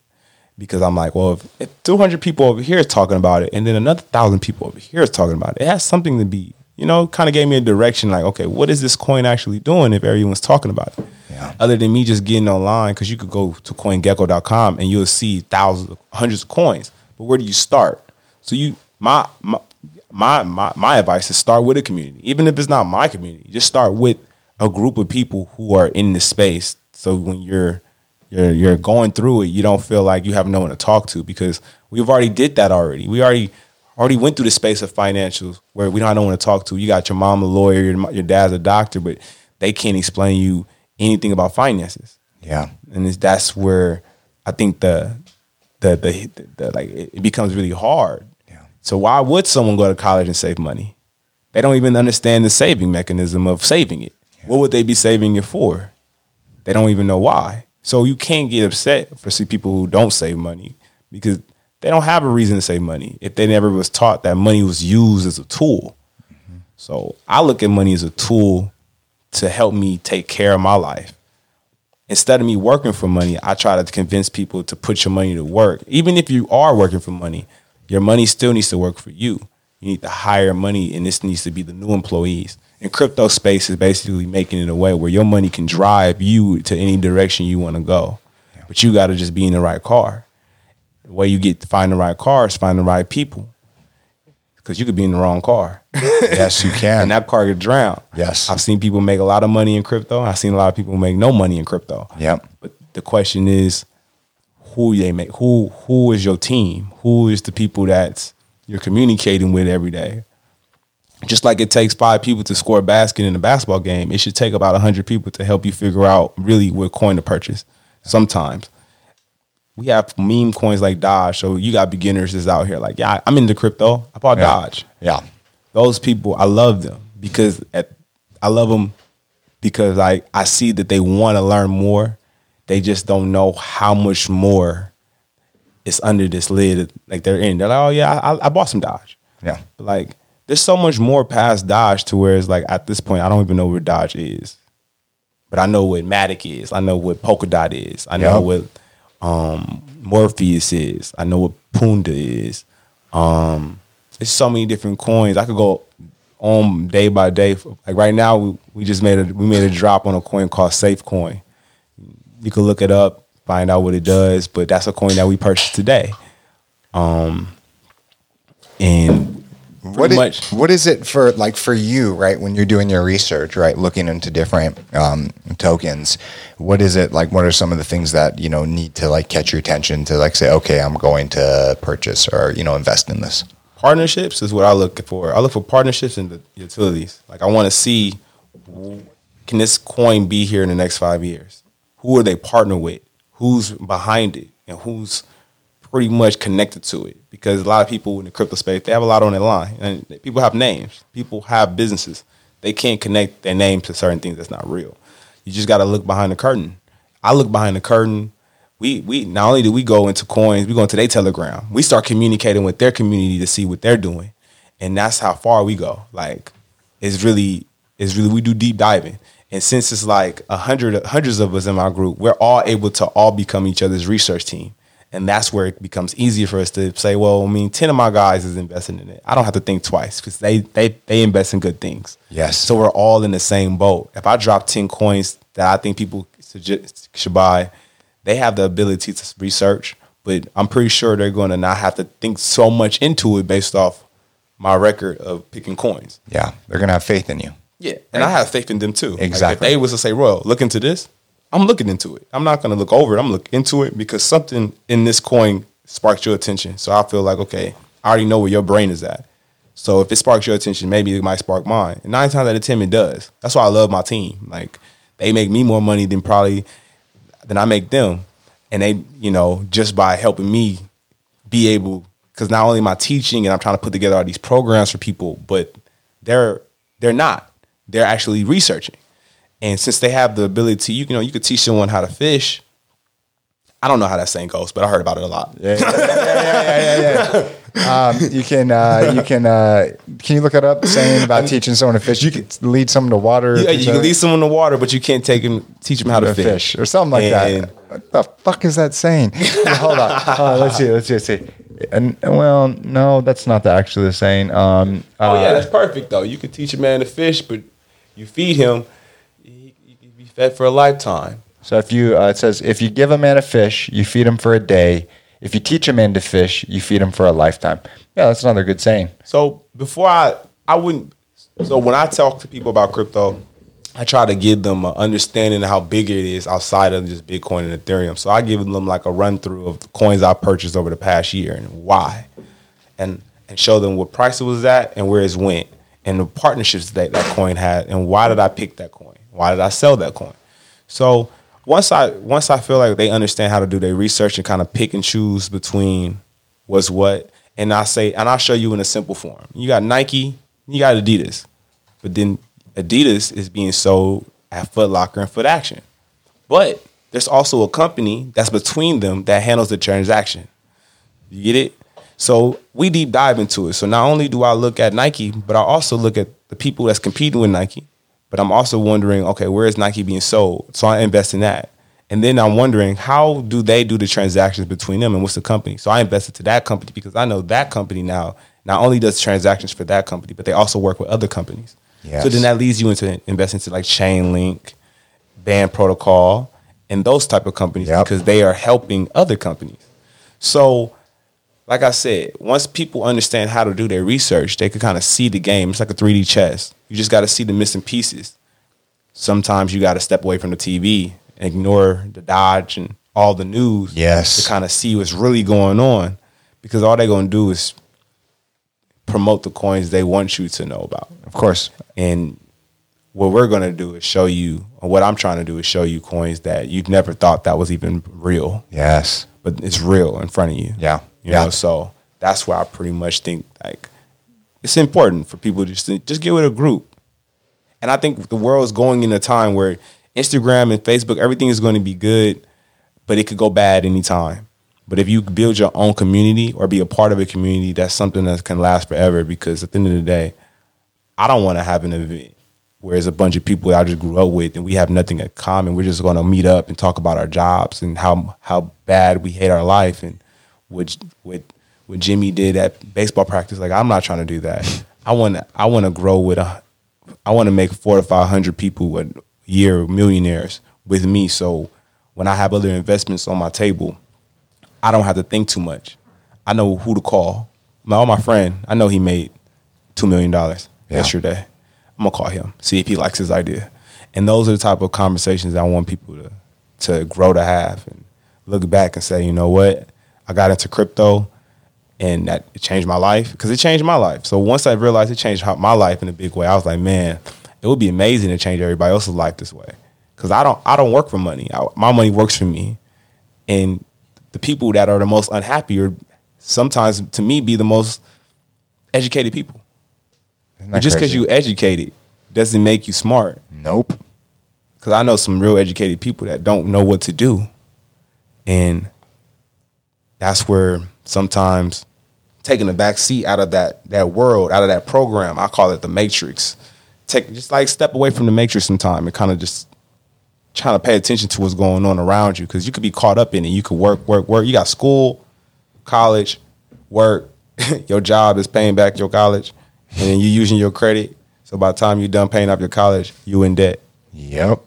So it's like, if you just take it back, like, man, forget these bills, forget this college, what's really going on in the world, you'll find so much going on. And that's where I'm at, because I never had a chance to go to college. I never had a chance to really get a job. So I was already, like, I was stuck out, the, I was outside the matrix, like, let me in. I'm outside, like, I, I'm trying to come in. Yeah, yeah, They yeah. like, nah, we ain't messing with people like you. So I'm like, all right, cool. I'm gonna just go build my own. So that's what I ended up doing. I'm just on my own island now, building building my stuff up, and I'm bringing whoever wants to come to come to it, like come over. I love that, man. I, I, I- I just love everything that you just said. Um, over the past year with the pandemic and everything like that, how much of that has kind of affected the way that you think and, you know, kind of move around because we can't physically, I mean, we are, you know, now more and more, you know, than ever, but especially like, you know, March, May, June, just kind of fucked up a lot of people's lives for sure. Right. Um, how has that made you kind of relook, reevaluate um, the way that you do things? Todd. Um, I mean, during the pandemic, me and my me and my man's Byron, a couple of guys, we started a company called FC Mask. We we made a mask company. So as soon as like Donald Trump has said um, mandatory masks, we called one of our manufacturers and we started printing a mask. And that alone, that company alone was doing great. So I just think that the pandemic woke up the hustle in everybody. I mean, at this point, you don't got no job. So whatever you good at is what you going to pretty much have to do. Well, me, I'm good at putting things together. So when we put when we created the mask company, created Instagram, got some influencers, started posting it. Um, it took a life of its own. Everyone around me, I, I, I started to notice that they were getting into their entrepreneurship. So I was kind of proud of everybody, pretty much not letting the, the COVID stop them from like living life. Yep. You know, and then you know the government came out and they give out this all this money and doing all this, but the, um, the upside of that is the people that I that I was connected to, they all got that money and it was just like, what do we what should we do? And I I personally just say, you know what, the next best thing is going to be crypto. I see that coming because at this point I don't see jobs just popping up, and I think stock how stocks going to go up if the jobs that they are cutting are connected to the stocks. You know what I'm saying? So Yeah. that's how I feel. Like if you don't have a job there, I can't. Why would you invest there? Yep. But that's just my opinion. People who purchase stocks, that's they understand what they're doing. Yep. That's their world. Yeah, none of that shit made sense. How that was It just still didn't make going sense. up and up and up. It Yeah, it just didn't weird. make sense to me. Yeah. Like I'm not I'm not knocking nobody who invests in stocks because I got people who make money in options. Yeah. You know? But for me it just wasn't it. I looked at it like I can get into something on the ground up. So that was my goal really. Just to find companies on the ground up. And I just felt like crypto had so many opportunities for me. So every time I made income, I really just thought to myself, well, I don't really need anything. So I'm just gonna invest it. Because by the time this pandemic is over, you know, who knows? Because I didn't know how long it was gonna go. Yeah, no one, no one imagined that it was going to last this long, right? I don't even know how long it lasted. How long we've been doing this for? Fucking never. Feels like too long. Um, way too long. Um, like a year, right? Like like a year, right? Um, I, do you do, do you see this happening though? It's like um, when you you constrict something for so long, right? It's like you, you just push it and push it tighter, tighter, tighter. There's eventually cracks that are going to happen, and then it's going to open and explode, right? Yeah. Do you see that happening? Kind of like people saying like 2021 is going to be like the new version of the Roaring Twenties, where it's just like everyone's been pushed in so tight, but this you know end of year and then coming on the next year, like things are going to have a trajectory upwards, or do you think that eventually, with everything that's happened with the stock market just flying so high that it, it has to come down? I mean, I think we're in a wealth shift at the moment. I think that the way things been conditioned and been done for the last 20, 30 years, I think this is just changing. I think we're just going in a new direction when it comes to finances. I mean, you got to think about it like this. We got robots delivering food now. You know what I'm saying? Just 10 years ago, you was telling your kids not get in the car with a stranger. But now you got your kid ordering a car by a stranger. So I think just think at this point we're just going in that place where the world is just changing. We're we're we're just growing. Yes, I think the world is about it's, it's, it hit that. You know, it's just how many jobs can we get? How much college can we do? How much bullshit can we eat? Like all of you know, and I, how much money can we print? I just think that we've come into that bubble of we had a real estate bubble. I think we're now in like a finance bubble where it's Yeah. just not making no sense. It's like making no sense for me and they're printing money like it's nothing. Yep. So something has to be wrong with the situation. And I think it's just like they're trying to make sure we live a good life without them knowing they really messing up. Yeah. And I think crypto is one of those things that's coming in and kind of help the people have control of what their future would be. Yeah. Because now our future is not in the, the, the, the my future is not in the lane of a I'm not worried about my credit now for my future. Like I'm not worried about it's I'm at this job going to give me like a raise. Like I'm not worried about that. Now I'm just worried about where's my money being invested. You know, and I think that I personally think that some problems create solutions. And I think the problem that we had in the financial world, I think is creating the biggest solution in the world, which is now everyone needs to learn it. Yeah. You never had a time to just sit back and say, I need to learn about my money. Instead of making money, we're now learning about it. And I think that itself is just great because you now have more control and you can now just pick your own destiny. Yeah. Do you do you see a um an eventual like we have we have a big pullback right now in crypto, but do you see a a, a big pullback coming? Obviously, it wouldn't be the end to crypto, right? Because um you know crypto is very it's it's cyclical, right? It's you know sometimes up, sometimes down. There's there's big ups and then there's downs, but then it's always if you look at it from a macro perspective, a bird's eye view, it's constantly going up, It's right? going up, and I think when it goes down, that's a sign of opportunity. yes, I think crypto is, and let's let's let's let's just say crypto's a human, right? I think crypto he leaves you, he leaves you at the bus stop, but he keep coming right back. Like, you want to get on, and then you're like, nah, not this time. It misses you again, and then they come back like, we low. You trying to get on? and I think we're in that time right now in the world where it's like it's so many people at the bus stop. Like I'm ready to get on. Yeah. And now we're like, let's go yes, because obviously the way things have been working for people is just not hasn't been the prime the prime idea of what we thought the world would be but like i said every cause has an effect and every problem has a solution i think the problem was the financial system the schooling system the food all that and i think this is now helping people be more aware of themselves because I have friends who was investing before I was investing in crypto with me. They were buying Gucci, Fendi. They was buying things that made no sense to me, but made sense to them. And I think that crypto's here, and now that I can make sense of this to you, now they're realizing that the things that they were buying before don't make sense to them either. But it's great to buy them now if your money is making you money. But if you're going to spend your hard-earned money to purchase something that's really worth twelve dollars, but you're about to pay thousand dollars for it, I think that's that's that's kind of living backwards. Because at the end of the day, you can't sit and say, "Well, I don't have a chance." Well, you do. I mean, you wore it. You wore. You drove a nice car. You pay monthly for it. You you pick th- that apartment. You pick those clothes to wear. You have a plenty of chances to invest your money. You just chose to invest of the outer you and not on the inner you. I mean, I'm just trying to convince people to just invest in themselves, which is putting your money where it makes you money. Yeah. Yeah, that's. I mean, come on, man. That's that's just a very powerful statement that you just said.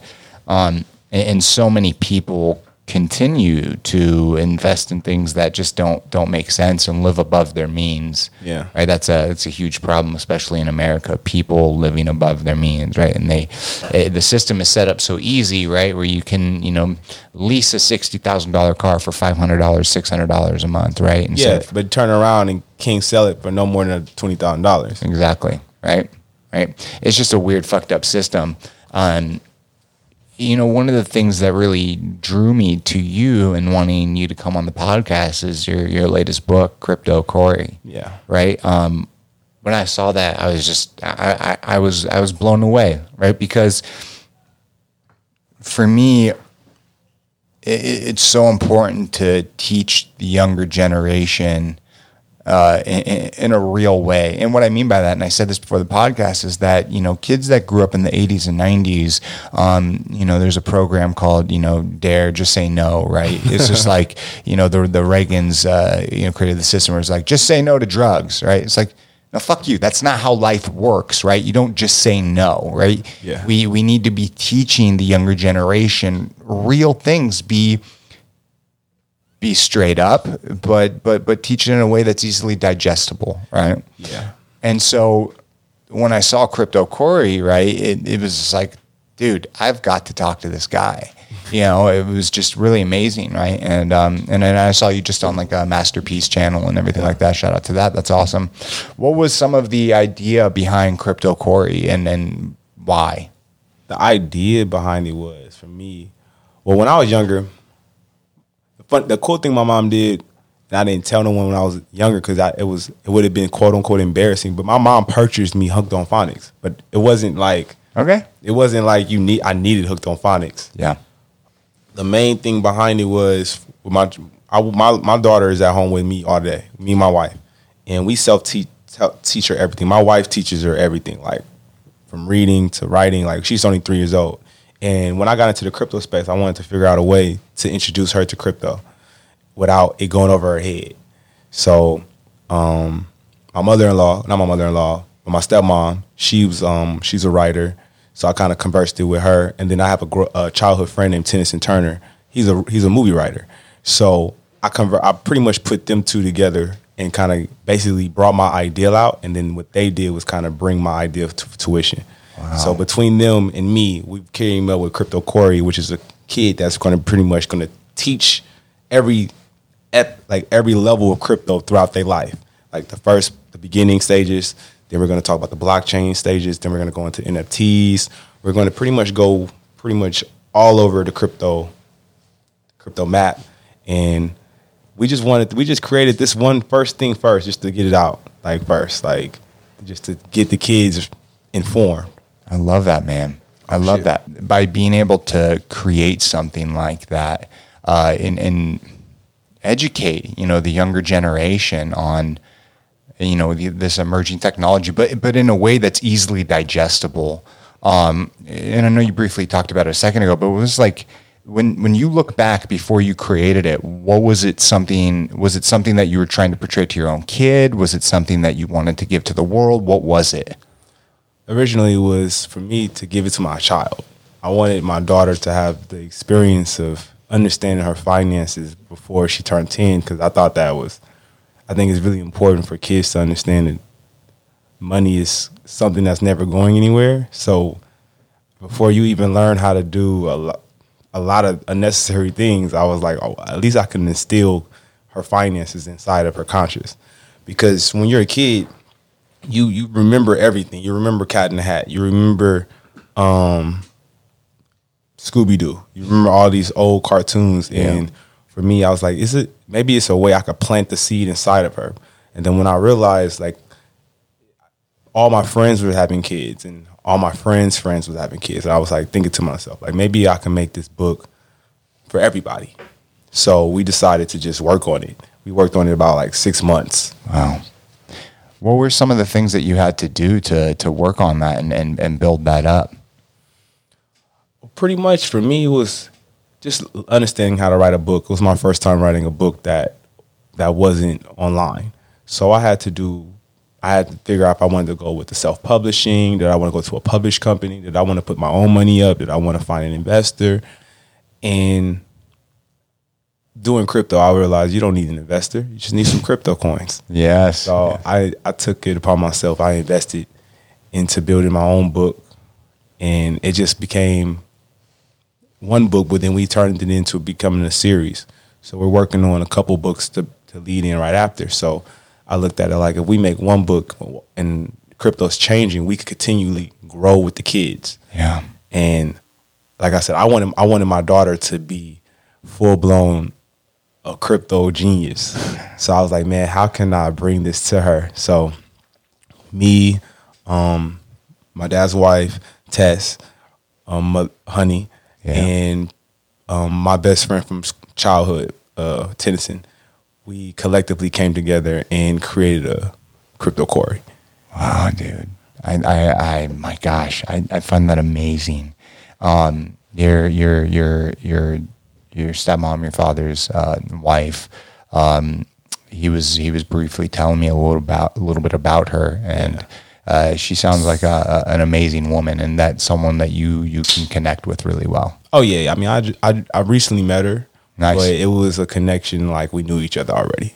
Isn't that fascinating when you meet people that it, it can be just a short period of time that you know them, but it's like there's something that connects, right? Um, the the graphic design and the artwork. Where did you get that done from?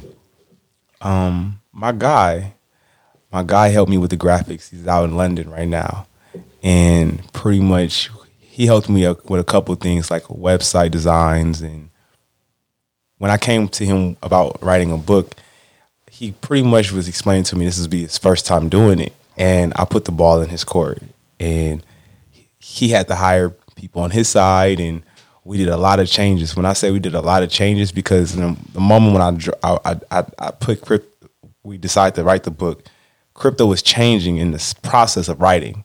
The world was changing. So some of the pages when we started was had something to do with pandemic and kind of kind of. But then something told me like I don't want the kids to look back and worry about and focus on the pandemic part. So we kind of removed the pandemic part and kind of added more adventures at the crypto space to lead off into another book.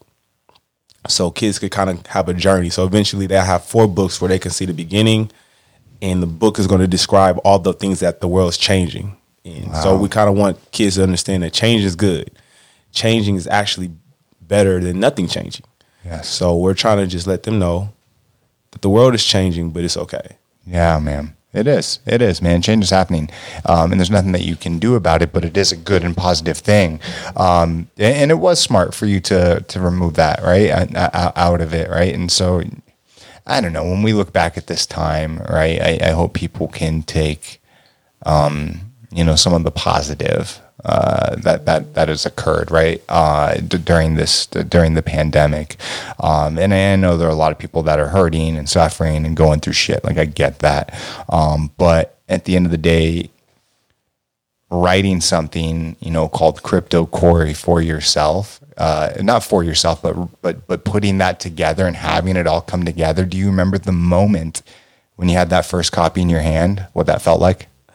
Man, it was crazy because I got it done with a manufacturer out in China. Because if you self-publish a book, if, even if you publish a book in America, they still out, outsource. So the price is expensive when you do it out here. So it took like two, maybe three weeks for the first copy to come, so we can be able to see the changes. Yes. The first copy came hard copy. It was perfect. Everything was perfect from the coloring to the pages.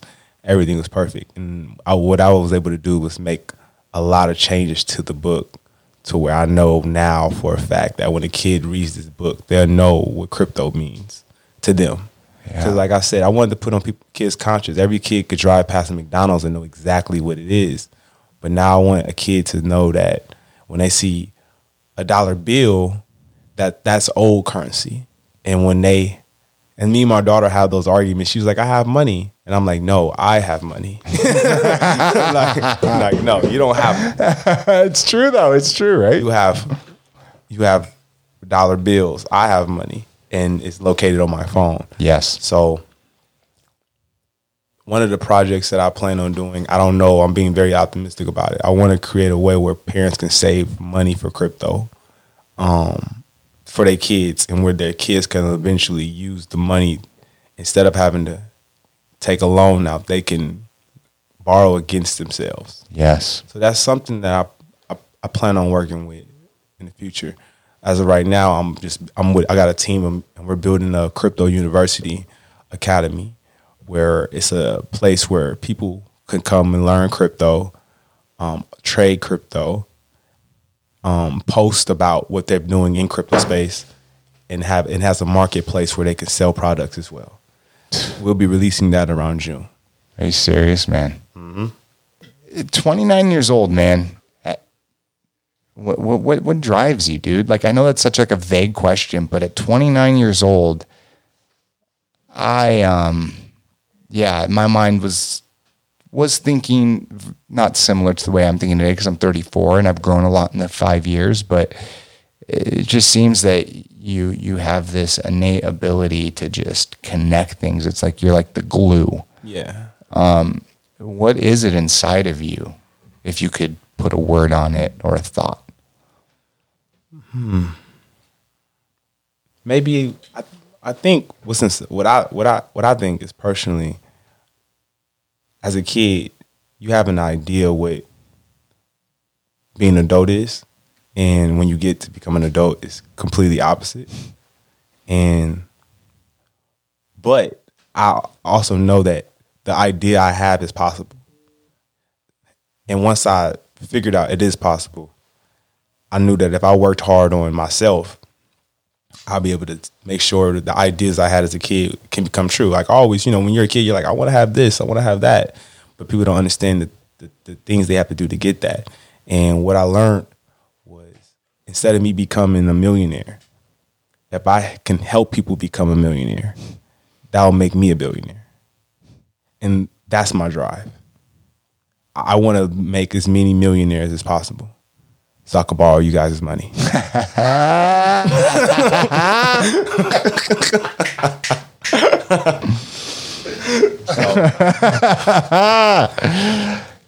that is uh, that's one of the most powerful statements i've heard man So if you're in my group right now listening, I'm going to ask you one day to kind of borrow some money. and you better let him Pretty sure they will. so the book, the university, which damn man, I, I cannot wait for that to uh, for that to drop. Yeah. Are you guys sharing names yet, or are you just kind of waiting? Uh, it's gonna be in the crypto academy. Okay. Um, it's gonna be a ecosystem that I created, and the cool thing about it is I've already created the ecosystem. All I'm gonna do is make the ecosystem I created better and more open to the world, and for everyone to be able to use it. And I, I'm excited for it because I, I pretty much did this for my my group, and I believe that they deserve the best opportunity to get to the next destination that they're trying to get to. So if I can help build those those those train tracks to get them there, I'm gonna do what I gotta do because they've helped me get to where I'm at. I'm only here because my group and the people who post me, the people who repost, and the people who tag me, they have shared my uh, my journey with the world without me having to run any ads. I've never had to pay any marketing to get anything done. So I just I feel the love. So I'm my I'm giving it back by just basically dedicating my life to just building as much things that can help them and their future and their kids. Because I know growing up what I needed as a kid, but now that I know I'm a, as an adult, I know like the, our parents couldn't give us what we needed because they had to work. They had to go get the money to take care of the bills. They had to, to put themselves in situations. They had to put their dreams on the back burner. So I told myself I would never put my dreams on the back burner for nobody. And I could live my life following my dreams. And if I could take as many people with me through this journey, then then that's what the, that's what we gonna do, twenty four seven. We just gonna knock down every wall that's in front of us. Damn man, And now I have a team of people to help me. So that's the cool thing about it. you're very community driven. Yeah, you are very very community driven. Um, you know, as we kind of start to wrap this up and wind it down, right? Um, is there any other projects you're working on, little things that you want to talk about? I mean, I know you're you're nope. They're just gonna have to stay tuned. That's all. It's, they gotta watch the show, man. Yes. the War Tycoon. They just gotta follow me. I love that. Um, I like to keep everything to to a certain point until it's uh, about that time. Uh, one of the things I'm working on right now that we're in the middle of doing, we have this passive income situation we have where helping people make passive income off yield farming. yes. And it's daily income off the Binance um, chain. And we use the Binance coin to pretty much help people make passive income through yield farming because you know Binance is the the number one platform in the world, number three coin on the market, Yep. and just in January that coin went from forty dollars and is now sitting at like four hundred dollars. So we have a system where you guys can purchase that coin and get a percentage, two point two percent off of every day, and not only get two point two percent off every day, but you can help your friends and family receive the same thing. And the moment you start helping people, your percentage goes up. And all it is is just your money's in a, a pool of other money being invested twenty four seven. And pretty much that's what we're working on right now, trying to get everyone that passive income in crypto. That's what it's all about, right? Yeah. Right. What's that called? Um it's called BNB Profits at the moment. That's Okay. the company. All right. All right. And they can find more information on your page. Yep. And then results is on my page. Just click passive income. Um, where the, the, the company's in a light launch right now. So it's not fully marketed out, but I'm placing people in it now so they can get their feet wet. So by the time it, it goes full throttle, they my team will already be involved in the Binance coin before it hits a thousand dollars. Because that's where it's going. Of course. These coins are going up. So I wanted to just plant that seed in my group first. And I'm gonna spread it as much as I can. Because I think everyone should deserve to wake up to two, three hundred dollars. Of course. Every day. Right. Yeah. Every single day. right. Every day. Right. And that's the way it should be. Yeah. Um, that, that pass, that passive income is what you pray for. It's what you hope for, man. It's like Yeah. your ma- your money's making money, right? You're, it's working out. Like you said before, you know, taking care of it. Yeah, I mean, people been using, you know, you use real estate for passive income, stocks. Um, it's all type of different things, but I think crypto just came and made it accelerated. And it's so complicated for certain people to understand how to yield farm in crypto because you have to use PancakeSwap, Yep. do all these other things. So I think this program that we have that we've been pushing is a, just a it's an easy beginners program where people can just buy a couple Binance coins, get your two point two percent. If you tell two of your friends, your your your percentage goes up to the the percentage that you pick with your coins. You know, twenty coins give you fifteen percent, eight coins give you ten percent. So we have those scenarios, and pretty much you can find that information on my page. And anybody who wants help in setting that up, I'll, I help set it up. I do Zoom calls, one on ones, and we do group Zoom calls. And we have a BNB section in my in my group where you are in the room with over 300 people that's also involved in the same product. Everyone's making their money. Um, the more people they share it to, it's more like a I, I will call it a wealth tree instead of a what you call a quote unquote pyramid. I would call it a wealth tree because you get paid for absolutely nothing, and if Yes. you decide to help people, you could get more. Yeah. Yeah. Well, you know, the, the the thought of like yield farming is very it's very challenging, you know, Mm-hmm. for a lot of people out there. Downloading the Trust Wallet, opening the browser, uh, you know, opening up PancakeSwap, Yeah. Uniswap, any of those, right? Uniswap is just too expensive. to transact. But yeah, all the, that. the whole that, that that that whole nine, right? Even when I try to explain it to you know some of my friends, whatever, they're like, it's just too fucking much. It's just, See, and that's why BNB Profits is a good company Yeah. because it, it kind of throws that process out the window. And I have other programs that I present to my group, but I like to basically feed them certain things at a time because crypto is overwhelming. A lot of people could get into crypto and just be like, "What is this?" Yeah. So uh, we we started off in teaching people with understanding of crypto, get them to make some money in some good coins early, and now we're going to sh- show you that the money that you've made in crypto, we're now going to turn it into passive income and it gets you income off your money. Now it's time for you to have con- conversations with your money, like what you doing sitting down, get on up, go to work, and that's where I look at crypto. I look at that's the place where my money works. And Yeah. That's where they work. So they and and, and crypto's always hiring. what they was saying, yeah, I'm gonna give my money a raise because it's working his ass. off. Oh yeah, I, I give my money a raise all the time. I say, you know what?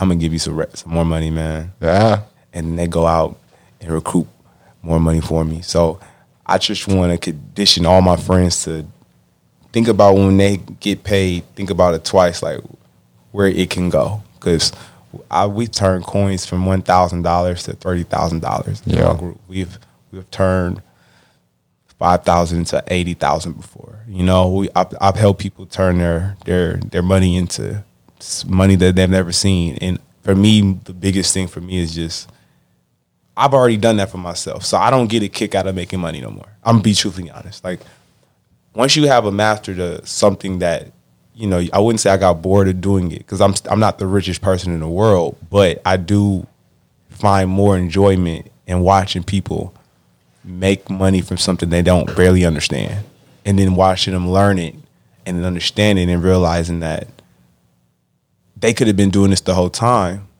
but then letting them know that it's not too late to start, which is cool because crypto is just the beginning. yeah. And if I could get as many people involved as possible, I feel like our future as a society will be great because everyone will be financially literate. Literate, you know, they'll understand where their money's at, and I just think more people need people need to pay more attention to it.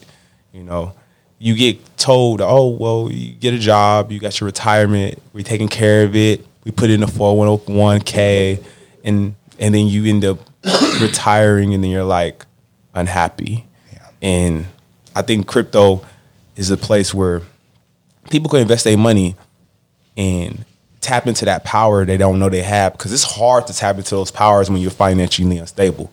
When you're sitting there thinking about how to make money all day, you don't even think about your talent no more. You don't even think about what you're really good at because your whole focus is on making money. So I think that when people have an extra income coming in, it gives a brain, it taps like a button in their brain to let them wander about other things. And since the reason why earlier your question you asked was, um, what's my drive? I wouldn't even call it a drive. I just think that I'm tapped into my brain to where what can I do next? Because I don't think about money.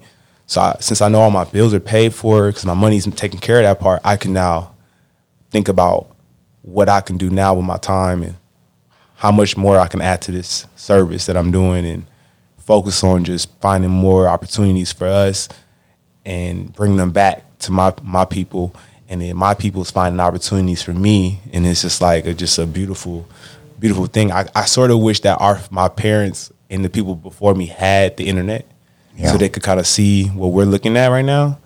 But we're just, we're I guess I guess you guys were lucky with everything being cheap. Y'all was paying rent five hundred dollars a month. Yep. Our rent is higher, but I'm way higher. our conscience is way higher. Yes. we kind of know what's more. We know what's going on. So I just think of people that's my my age. Our job now is to kind of give that information to our parents and let them know, like, hey, like you don't have to just wait on your 401k or you don't have to invest into a stock. It's other utensils that we have to drive your money. You know, you don't have to buy real estate if you don't want to. I mean, you go buy a two hundred thousand dollar piece of property, you give me two hundred thousand dollars. I'm not leaving my house. Yeah. And I'm gonna probably make ten times as much as you did on that property, but I'm probably going to still buy some property just to have, you know, just to keep in the cut. But my focus is not that. Digital real estate is here now. Yeah. You can buy real estate from the, your couch, so Yes. you don't have to go out there and find deals. The deals is online. so crazy, man. It's so crazy. This this this huge shift that we're seeing. You know, this technological shift that we're that we that we are seeing. Um, but like you said, it's the ability to not have to worry at the end of the month where the money is coming to pay the bills, right?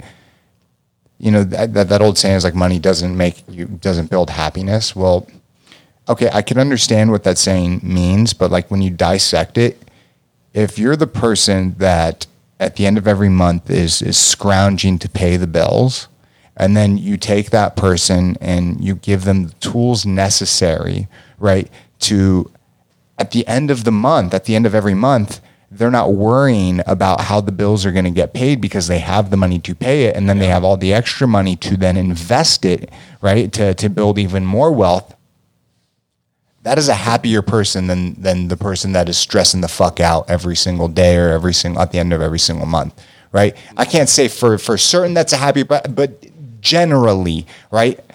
Let me throw generally out the window. Let me say for myself, Yeah. right? I'll speak for myself. I remember at the end of every single month and all the drama and the bullshit and the fights between, you know, my, my wife and I, or she's my girlfriend back then. Um, just the, the, the bullshit, dude, that bullshit. And then when I got to the point where it's like, you know, I've, I, I made enough money and I was able to uh, afford, you know, the things in my life and not have to worry about it, it's a lot less stressful right? It's a lot. Your your that part of your life is definitely easier. But then what happens afterwards? Right? What's that next step of you know trying to make all that extra money, uh, build and and and and create hopefully that generational wealth, right? Money that lasts, you know, years to come Um, when you you know when you're 90 100 years old right and you're you're you're old and gray and you know it's it's your your your last breath whatever hope you live to 150 right? But you know my point eh, what what do you want to be remembered for?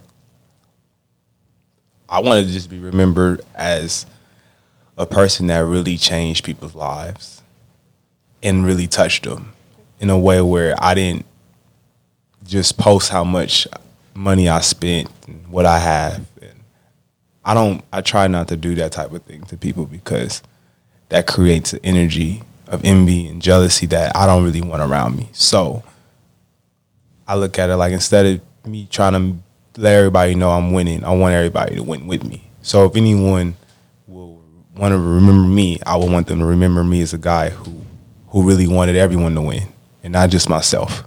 That's just that's just really what it is for me. Because anyone could win by themselves and focus on themselves and take care of themselves, but it take a lot to to change people's lives. And I just think that at this point in my life, I, I felt like I got good at making money.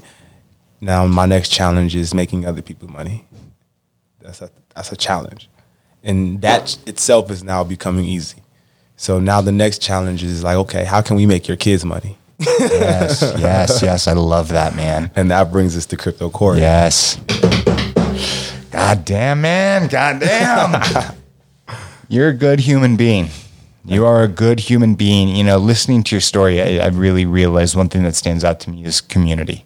Yeah. is is building that that community is is is who you are. It's ingrained in your roots, and it's not me, myself, and I.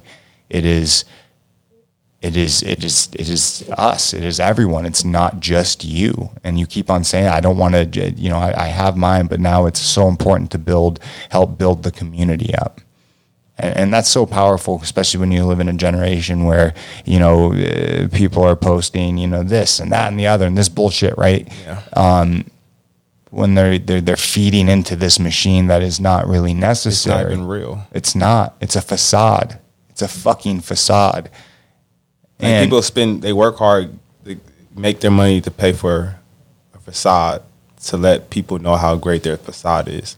When I know deeply behind that facade that they're not happy. Yeah. 100%. Yeah. 100%. Um, you know, I guess that my, my last question that I want to ask you um, is uh, Do you believe in aliens? Yes, I do. I believe aliens. of course, I have to. I have. It has to be aliens because what's going on in the world right now cannot be. Any human with a, with a heart cannot be doing all this.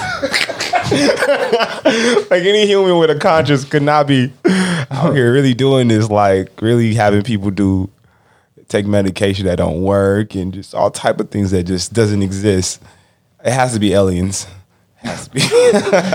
there has to be something more, right? somebody like pimping us right now. It's like, uh, fuck you, fuck you, fuck you. Yeah. You're cool. yeah, like it got to be got somebody it. doing this. Like, Immune system is cool. yeah, it got to be someone that's doing this. System is weak. Get out of here. Yeah, man. Like, Facts. I'm, yeah, it has to be more than just us here, but they here. Do I? I, I don't focus on them because I don't see them, but I'm 100 percent sure they see me. And Yeah. I'm just gonna. Hopefully, they don't come in my area. Maybe they're like, uh, you know how we uh, like track bears and shit like that, and it's just like they don't track all. We don't track all the bears, but just like a bear here, bear there, right? Um, maybe it's kind of like that, right? Maybe it's like you know they're they're they're they're just tracking some of us, or they're pimping us out, They're pimping us out. or it's like a simulation. Or fucking, I don't know. But I just like to ask random questions at the end. Where can people find your stuff, man? um, newworldtycoon.com, um, Instagram, New World Tycoon. Pretty much, I'm very, um, I'm in my own DMs. I don't have an assistant at the moment or anything. So I answer everyone myself. Nine times out of 10, when people book a meeting with me, I'm the one that's calling them. So it's just funny to me when people book with me. They're like, I didn't know you was to call. I'm like, nah, I, I didn't know you thought someone else was. so they can find me at New World Tycoon um, com pretty much. Anything you, you type Google World Tycoon, I'll pop up. You get you get to my DM, um, I will respond. I love that, man. I love that about you, man. And I really appreciate you coming on the podcast and, you know, sharing your story and, you know, doing everything that you're doing. You know, there's, you're, you're one person I'm going to continue to watch. And, um, and, uh, yeah, thank you from the bottom of my heart for coming on the show, bro. Man, thank you for inviting me, man. I know there's a million people out here doing crypto, but uh, you chose me. Ah, all right, all right, all right. Thanks, bro. Woo! And that's a wrap. Man, thank you, my guy. Absolutely. Absolutely.